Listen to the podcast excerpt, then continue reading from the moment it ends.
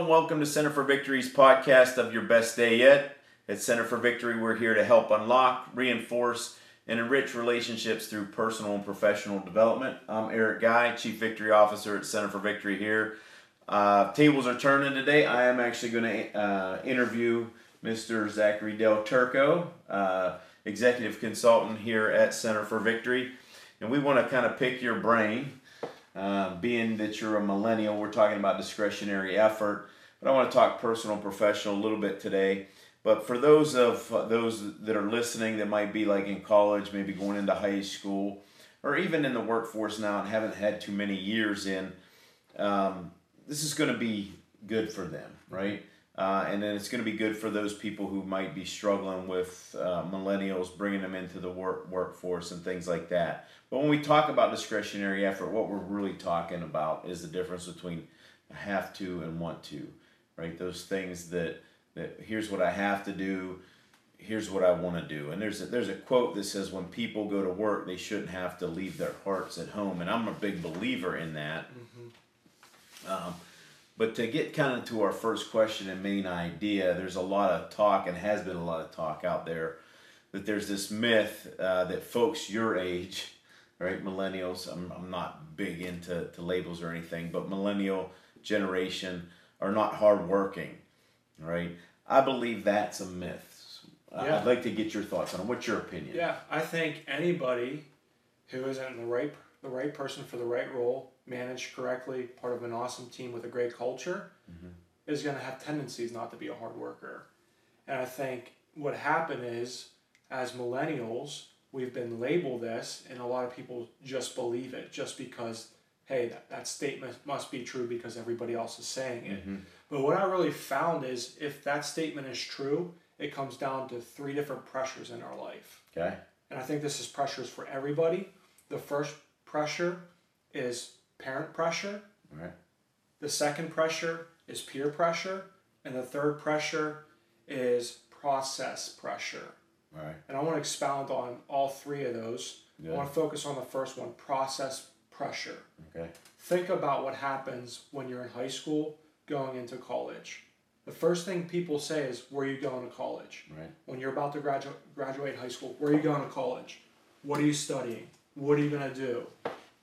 Are you sure about that? So the society that we live in has created this process pressure of if you don't go to high if you don't go to college, therefore you're not going to be successful in life. And I think the tables are finally turning where it's not about the resume as more it is about the skill and experience. Mm-hmm. So I think uh, process pressure society has pressured a lot of us to follow the process that has been in place for the last 15 to 20 years.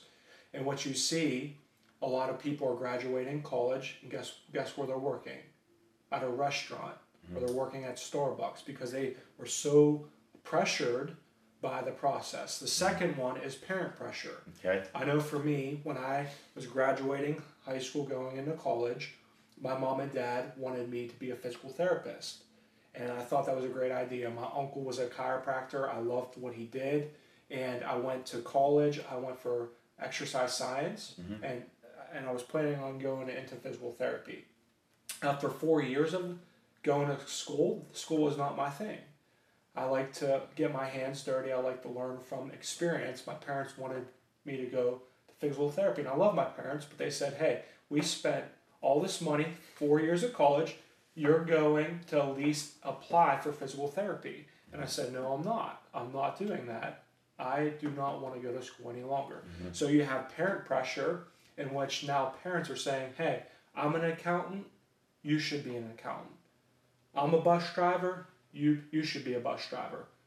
I am a physical therapist, therefore you should be a physical therapist. So our parents are pressuring our, our their, their teenagers and students to do what they've done because they see that it's comfortable and they see the, the path that they can take. Okay. The last one is peer pressure we look around, especially in high school or even college or even young professionals, we look around and see, oh man, this person knows exactly what they want to do. They're 17 years old, they graduated high school, they said, hey, I know what I want to be. I want to be a teacher. That's what I'm going to do the rest of my life. Then you have people like me at the age of 17, all I wanted to do was to swing a baseball bat. I had no idea what I wanted to do, but had the pressure of everybody else knowing what they wanted to do. Uh-huh. And here's what happens when you put all those pressures together, when you do graduate college and you do have $40,000 of debt, with the average uh, student loan is $31,000, $172. What, what does that tell you? Hmm. You're in a lot of debt Yep. and you have to take the first job that comes to you. And that's exactly what I did. Right out of college, I had an awesome job in medical sales. I loved it, but there was no career growth for me. But I felt so stuck. And I think a lot of people, what happens is they feel stuck. They get to their first job and they're like, man, there's no way anybody else would hire me. Or, you know, my parents said this is a good job, so I have to stay there. So I think it comes down to understanding who you are as an individual, especially the younger you are. Spend time reflecting, some time, spend time doing some self awareness, get around people who are smarter than you, that are going in the trajectory that you want to you want to go. But also, for me, it's being financially free. I know when I was financially free, I didn't have the weight of saying, "Oh my gosh, I got to take the next job." Mm-hmm. So that's what I think it's a that that's why I think that's a myth. But I also think there's a lot of pressure that we put on this younger generation to say you, you, got to figure out what you want to do at age 18. I'm Yeah. 20 some years old, late 20s. I still don't know what I want to do. I have an idea, but I still have probably 20 more years to figure out what my sweet spot is. Right. Um, and that's a very good point. I mean, I, I've never believed it's a, a, a fact. I mean, I've always believed that it's a myth.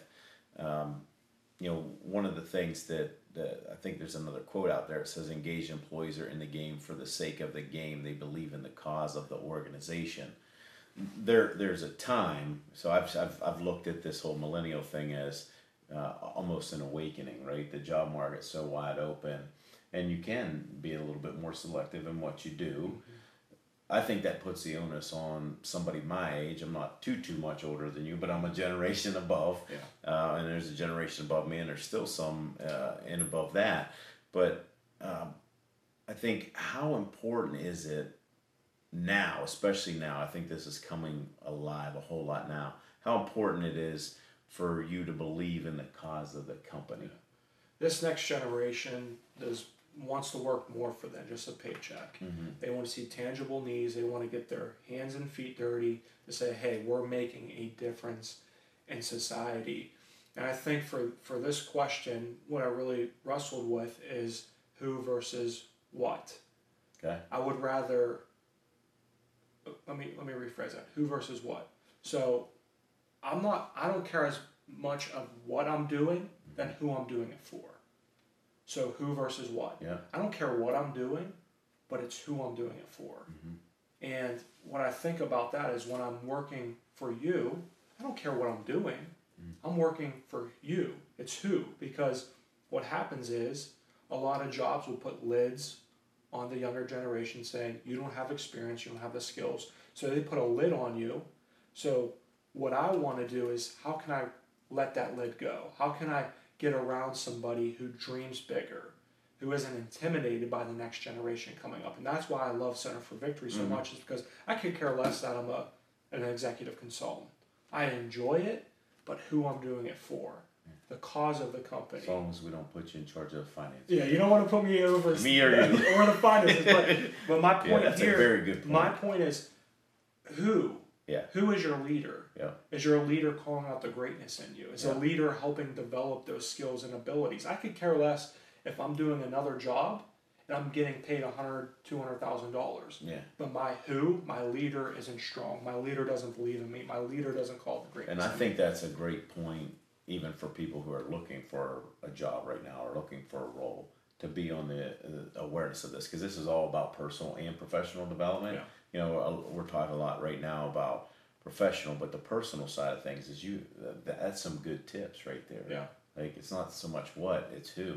So very good. So, um, last question here, and really uh, dovetails from what I said. What advice would you have uh, for somebody or a company struggling to include the the younger generation into the workforce? Yeah, I would say if your company or you as a leader isn't going to embrace the next generation or the millennials coming, you're missing out, and your business will Huge. probably be extinct, Yeah. gone in the next five years, next five to ten years, because statistics show in 2020, 50% of millennials will make up the workforce. Yeah. And I forget the, the, the, the, the thing you say is like 300,000 uh, people are retiring right now. What was that stat you, sh- you Uh, showed? every month, uh, we have about uh, three three hundred thousand uh, boomers that are ready for retirement Mhm. each month. So that's that's pretty much the size of a, a pretty decent sized Yeah. city that have the ability to leave and retire. Yeah, and my, my last thing with that point is when you do have millennials working for you, give them more than what they can handle and see where their breaking point is. Okay, let that be the last point. So I'm sorry, I'm just interrupting here, but let that be the last point. You know, we always leave people with a little tidbit here. Yeah. Work us home with that. Yeah, give this next generation more responsibility than what they can handle. Okay. Because here's what happens if you do the opposite and you don't give those millennials more work than they can handle, they will leave your company. Okay. They will because we do not want to sit around with our twiddling our thumbs. We want to have responsibility. You could say we're too young or we're not skilled enough, mm-hmm. but believe in us. Say, you know what? This is a lot, but I believe in you, and you'd be surprised at the discretionary effort that you would get with when you give more responsibility than what they can really handle. Perfect, perfect, perfect. I think that's a great sum of the of what we've talked about right now. I'm going to have you back, and we're going to get a little bit deeper here with the discretionary effort, especially with millennials. But I think it'll, it'll be applicable to all generations. Um, but uh, you know, as as we wrap up today, we really like to thank you for watching. Uh, we want to make sure uh, that you leave a like for this video or leave a comment down in the comment sections below. We look at those uh, for further podcasts uh, topics as well. We'd also appreciate if you'd hit the subscribe button or the bell icon to get notified when we post. If you'd like more information, hit our website, centerforvictory.com. And remember, wherever you're at, whatever you're doing, Make make this this your best day yet.